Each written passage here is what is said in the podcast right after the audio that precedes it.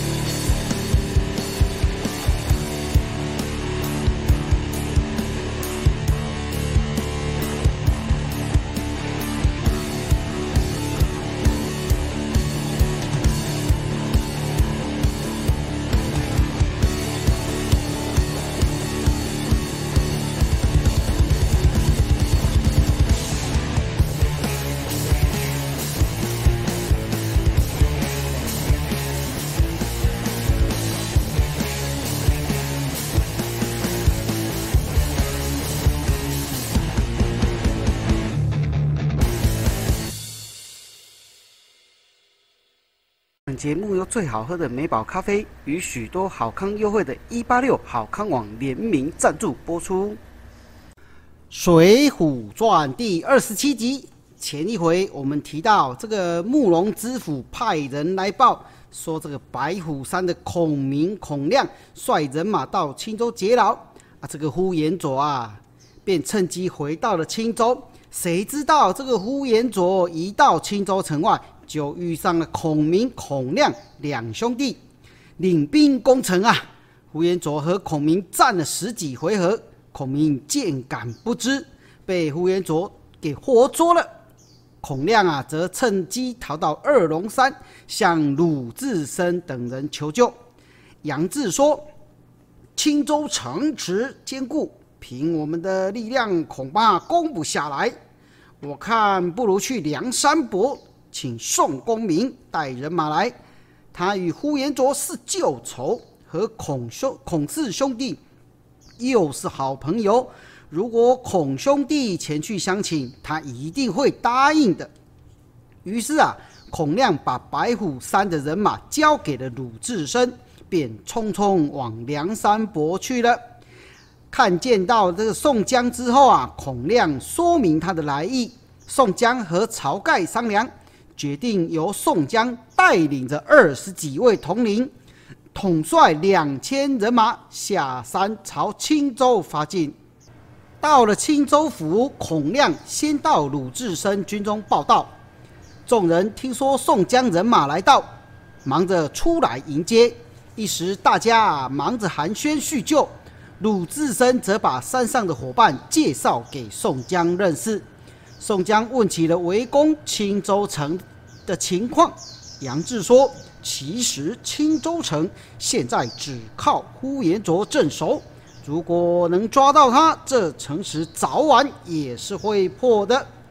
吴用说，呼延灼这人只能智取，不能力敌，我已经想好了办法了。宋江接着问，军师有何计策呢？吴用便把计策说了，众人皆称好啊。第二天天一亮，梁山伯和三座山寨的人马将青州城团团给围住，3、4千万人。呼延灼披挂整齐，领了1000多万人马出城。宋江阵中，秦明手持狼牙棒迎接，两人斗了3、4百回合，仍然不分胜负。慕容知府生怕呼延灼因劳困而有所闪失，于是鸣金收兵。当晚4更时分，一个守军的城来报，北门外的土坡上有3个骑马的贼在打量城池，中间穿红衣的是宋江，另外2个人并不认得。呼延灼听了，立刻一跃而起，带了100名士兵悄悄赶上坡来。宋江等3人在土坡上看见军官奔来，慌忙的向后退去。呼延灼一见便急着带士兵追赶，一心想把他们给捉住。他追赶到一棵大树旁，忽然听到一阵的呐喊，便连人带马掉进了泥坑里。原来啊，这3个人就是宋江、花荣和军师吴用，他们偷偷打量城池，其实就是吴用的计策。呼延灼一掉进泥坑，旁边树林里立刻冲出了30、40个饶钩手，把他团团给勾了起来，用绳索牢牢绑住带走。兵卒们看到也不敢抢救。宋江回到阵里，呼延灼被带了上来。宋江亲自上前替他解了绳索，并上前参拜。呼延灼接着说：“我是被擒的俘虏，义士何必如此以礼相待呢？”宋江说：“小弟怎敢背叛朝廷，实在是被贪官污吏所害啊，才会落草为寇。我们也希望能够接受朝廷招安，为国尽忠。”只是目前朝政由高太尉把持，他心胸狭窄，将军如果回去了，必定会受到惩罚。如果将军不嫌弃的话，我和众兄弟都很欢迎你加入梁山伯啊。听完宋江的这番诚心的表白，又眼见韩涛、彭济以及林震3人都已经入伙，沉思了许久之后，呼延灼终于决定留了下来。宋江和众头领非常的欣喜，大家纷纷上前和呼延灼相见。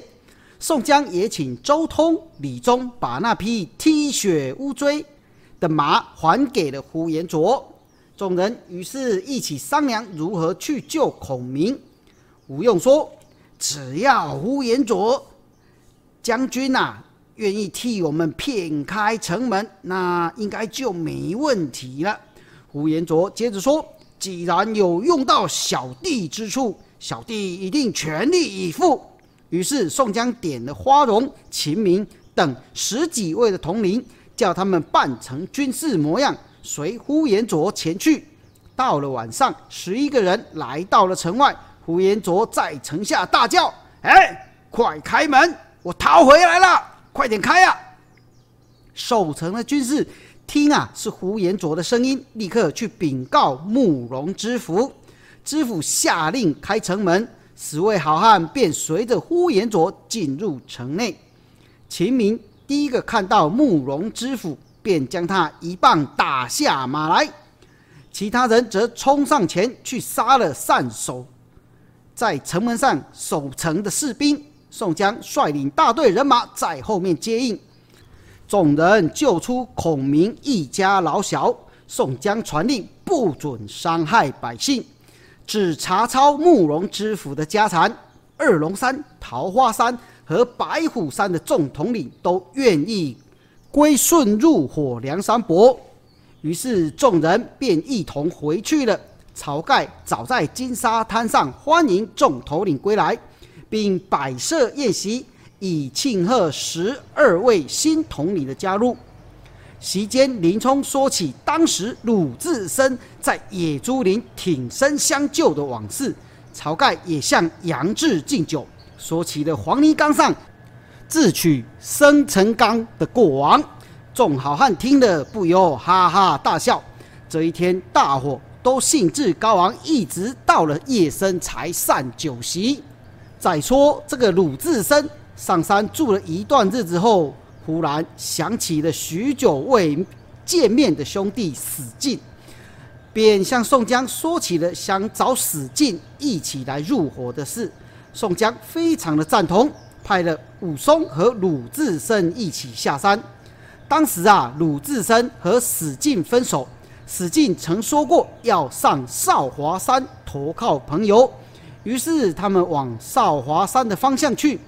可是到了那里，却不见史进的踪影，只见他3个朋友朱武、陈达、杨春，这才知道史进因为路见不平，碍了华州贺太守的好事，于是被这贺太守给抓了，关在牢里。鲁智深听了勃然大怒，什么人敢如此嚣张，看我如何收拾他。武松挡不住鲁智深，鲁智深气冲冲地直奔华州城而来。路上正巧遇到了太守回府，贺太守看鲁智深在那衙门外徘徊，心中有意，于是下了轿，立刻叫人请鲁智深吃斋饭为理由，把他给骗进了府衙内。早已怒气攻心的鲁智深不疑有他，进到了内堂，两旁立刻窜出了10几个人来，把鲁智深给制服住了，将他团团捆绑。贺太守知道他的来意之后，更是将他严刑拷打，押入了大牢。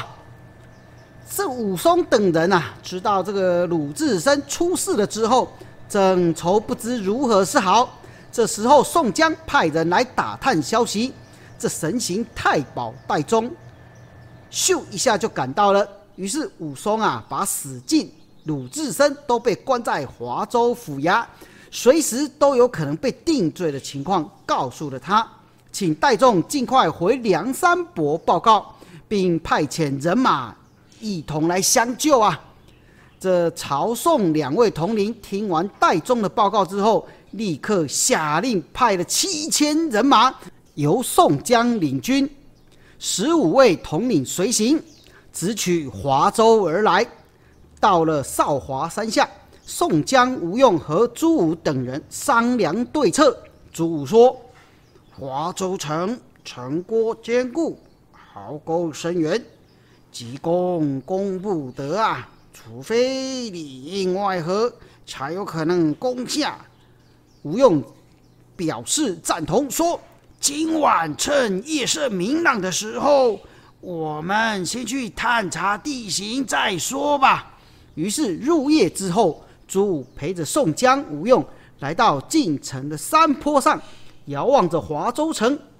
宋江等人见城池坚固，形势稳当，果真还找不到任何地形上的弱点。即使是足智多谋的吴用，一时也想不出什么好方法，只好先回山寨再做打算。幸好这时少华山的小喽啰打听到一个消息，皇上派了一位殿司太尉到附近的西岳华山进香，此时正从黄河入渭河而来。吴用一听不禁叫道：“有了！”接着马上将自己的想法跟主意告诉了宋江，并立刻去执行。隔天吴用请宋江等7名统领带着500名的手下来到渭河渡口埋伏。等太尉的船一到，他们立刻把太尉一行人团团连人带物夹持到了山上，只留下李俊、张顺等人看守着空船。到了山上，宋江等人借穿太尉、随从等人的衣服，假扮戍太尉一行人，然后扛起了旗帜、仪仗、祭品，浩浩荡荡地往西岳庙而来。秦明、呼延灼则负责统军到华州城外待命，准备攻进城。这假太尉一行人来到西岳庙之后，庙里的住持派人迎接。贺太守派来的官员看见那个阵仗千真万确，不疑有他，便叫手下回去禀告。贺太守得到通知之后，立刻带了300名的人马前来迎接。宋江啊，早已安排好了人手，暗藏兵器，站在左右。贺太守一进到厅前，谢珍、谢宝双兄弟便一招将他给砍死，300多名手下自然也不能留活口啊。事成之后，宋江等人又匆匆地赶下山，加入了华州城的攻城行动。群龙无首的华州城守城军士看见梁山伯好汉的凌厉攻击，早就闻风丧胆，先输了一半，正如现在的阿富汗，根本不敌塔利班啊，所以城池很快就被攻陷了。宋江等人顺利救出鲁智深、史进，清点财物之后，先回到少华山，放出了戍太尉一行人，并交还仪仗、衣服以及物品。再三道谢之后，送他们下山了。接着等待史进等4个人收拾好山寨的财物，打点好行李，便启程回到了梁山伯。这晁盖很高兴的设宴欢迎他们。在这席间啊，晁盖对众人说：“前几天朱贵上山来报说，徐州城沛县的芒砀山有一伙强人，为首的人扬言要并吞我梁山大寨啊！这口气狂妄啊！我听了也不由大怒。”心想一定要给他们一点颜色才行。吞了个口水之后，晁盖接着说：“这三人之中，为首的叫做混世魔王樊瑞，能够呼风唤雨，而且用兵如神。手下2个副将，一个叫做八臂哪吒项冲，一个叫做飞天大圣李衮。功夫啊，也都十分的了得。他们3个人啊，结拜为兄弟，占住了芒砀山，打家劫舍，现在又放言挑衅，实在是太嚣张。我们应该给他们一些反击，给点颜色瞧瞧啊！”史进听完之后起身说：“我兄弟4人初到山寨，还没有立下半点功劳。这次收服强人的事就交给我们吧。”于是啊，史进一行人披挂上阵，直奔芒砀山而来。项冲、李衮出来应战，2人飞刀技术一流，史进等拦截不住，差点中了飞刀，只好先退下扎营，再做打算。隔天一早，宋江因为实在放心不下，亲自带着公孙胜、吴用等将众统领人马来到。公孙胜一见对方营寨，便知道其中有懂妖术之人，决定运用诸葛亮的100石为阵法来对付。果然让3个人心服口服啊！这樊瑞见到公孙胜的道术非常的高明，早已凌驾在他之上，于是便请求拜公孙胜为师。公孙胜也觉得樊瑞是个可造之才，所以便答应收他为徒。几天之后，3人收拾了山寨里的金钱，粮食，跟着宋江班师回梁山伯。众人齐聚在聚义厅庆功。这时，小喽啰带了一名大汉进来。这个大汉啊，一见晁盖、宋江，跪下便拜。宋江连忙扶起他，问说：“这位壮士高姓大名？有什么话直说起来再说啊。”这个大汉回答说：“小的姓段，名景柱。因为小人红发黄须，所以大家都叫我金毛犬。平常在北方盗马为生。今年春天，我偷了一匹全身雪白、能够日行千里的好马，那是北方很有名的照夜玉狮子马。原来我想将这匹马献给梁山伯统领，谁知我来这的路上，经过了曾头市的时候，被那曾家五虎给抢走了。小人曾明白的告诉他们，这匹马是要献给宋公明的，他们却不把梁山伯放在眼里，所以啊，我只好空手而来。”宋江接着问：“曾家五虎将都是哪些人呢？他们抢了那匹马又有什么用意啊？”段景接着说：“他们五人是亲兄弟，老大叫曾屠，老二叫曾密，老三啊叫曾锁，老四叫曾奎，老五叫曾家，是曾生，曾生。另外还有一个教师史文恭，一个副教师苏定，他们都曾在曾头市聚集了5、6千的人马，并设下营寨，扬言与梁山伯势不两立。更可恨的是，他们还说要捉尽梁山伯好汉，送官请赏，名扬天下。”这晁盖听了啊，怒不可遏，立刻决定要下山教训曾家五虎将。宋江劝晁盖不需亲自出马，于是晁盖考虑之后，还是执意要亲自前往。宋江苦劝不成，只好答应。晁盖点了5000人马，带了林冲等20名统领，随着他去攻打曾头市。宋江、吴用等人则留守在城寨内。众人在山下金沙滩上践行的时候，忽然一阵狂风吹起，把晁盖的军旗给吹得拦腰折断了。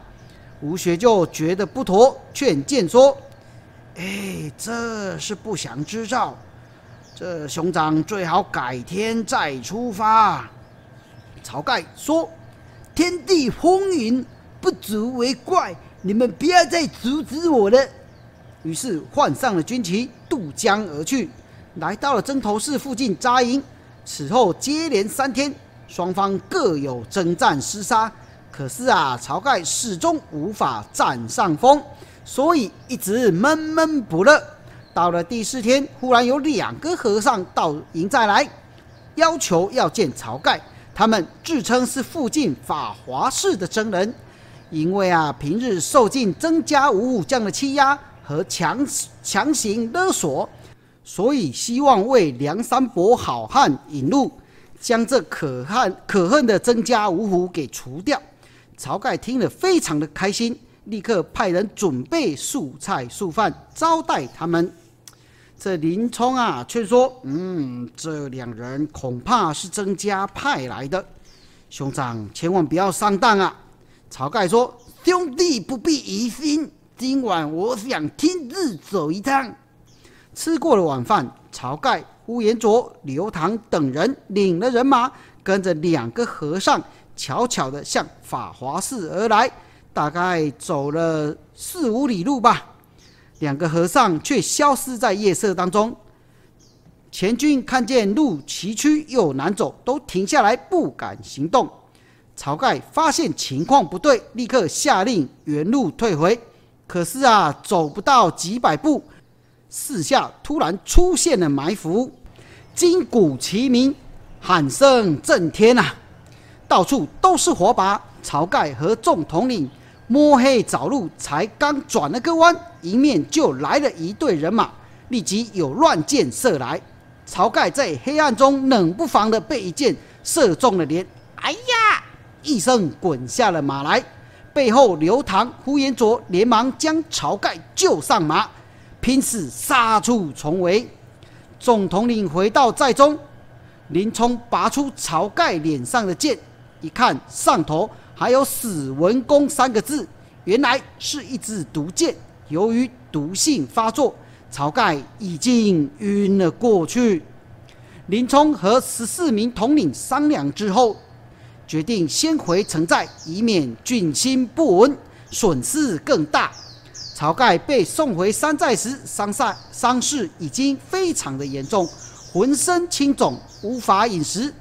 宋江守在床前，亲自敷药照料。到了夜里3更时分，晁盖突然清醒，看见宋江说：“贤弟保重啊！以后谁能够捉到射杀我的人，便叫他做寨主。”说完，眼睛一闭，便再也没有醒过来了。宋江见晁盖死了，伤心的放声大哭，几次哭晕了过去。吴用和公孙胜皆劝他，人死不能复生，还需大事为重啊。宋江这才振作了起来，为晁盖办理丧葬事宜。寨中的统领们都带着重孝，每天在晁盖灵前哀悼祭祀。过了几天，吴用、公孙胜和众头领商量，要立宋江为梁山伯的寨主。宋江虽然推辞，但朝天王临终前曾留下了遗言，谁要能够捉住仇人史文恭，便立他为寨主。现在大哥才刚过世不久，我又没有为兄长报仇雪恨，怎么能够做寨主呢？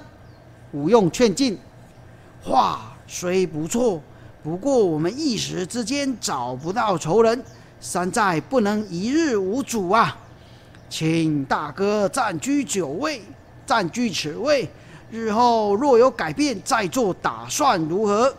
宋江这才答应。既然军师和众兄弟都这么信赖宋江我，今天我就暂代此位，日后不管是谁拿下史文恭为大哥报仇的时候，我一定让位给他。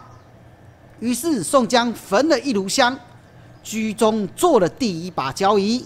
上手是军师吴用，下手则是公孙胜。左边以林冲为首，右边以呼延灼为首。众人坐定之后，宋江宣布聚义厅从此改名为忠义堂，要大家同心协力，以兄弟相待，一同替天行道。这话说，宋江急着替晁盖报仇，便和吴用商讨对策。吴用劝谏说：“朝天王刚过世，不宜兴师，等百日过后再谈报仇不迟啊。”于是宋江每天只是操练兵马，请高僧来做法事追悼晁盖。这天，一位北京法华寺的游方僧正好路过梁山伯，被宋江给请到寨中来做法事。吃饭闲聊之际，宋江问起北京的知名人物。和尚说：“统领难道没听过河北玉麒麟的大名吗？”“师父，我不曾道望，北京里是有个卢大员外，名叫俊义，号称玉麒麟，他有一身好武艺，棍棒无敌。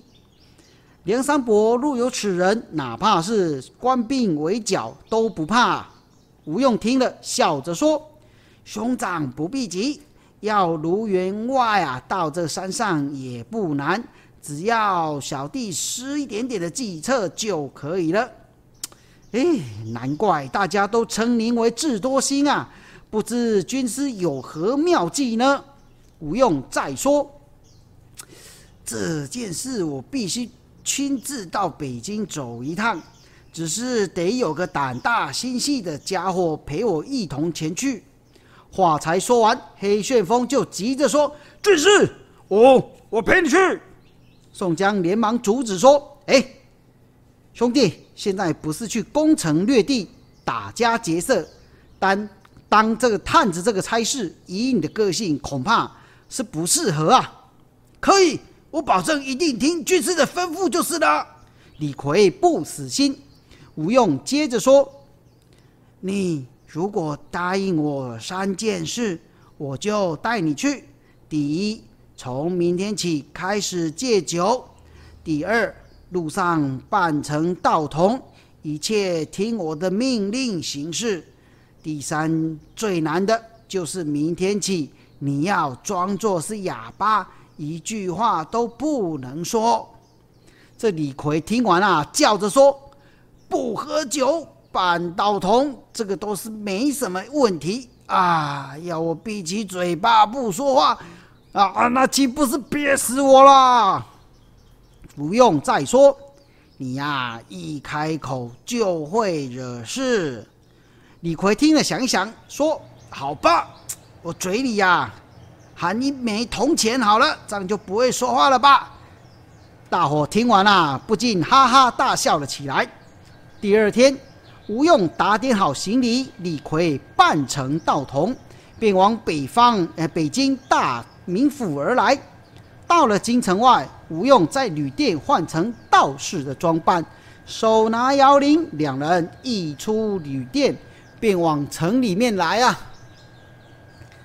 他们来到了城下，守门的军士问道：“这位秀才从哪里来啊？”吴用回答说：“嘿，小的姓张，名用。这个道童啊，姓李。我们都在江湖上卖卦营生，想到城里替人算命算命，赚一点点的旅费。”精彩，精彩，好听，好听。这吴用啊，此一行到底有没有办法达成任务呢？最难的是这个李逵大嗓门，真的有办法一路上扮哑巴的道童吗？他会不会出什么纰漏呢？这预知后事啊，我们下回分晓。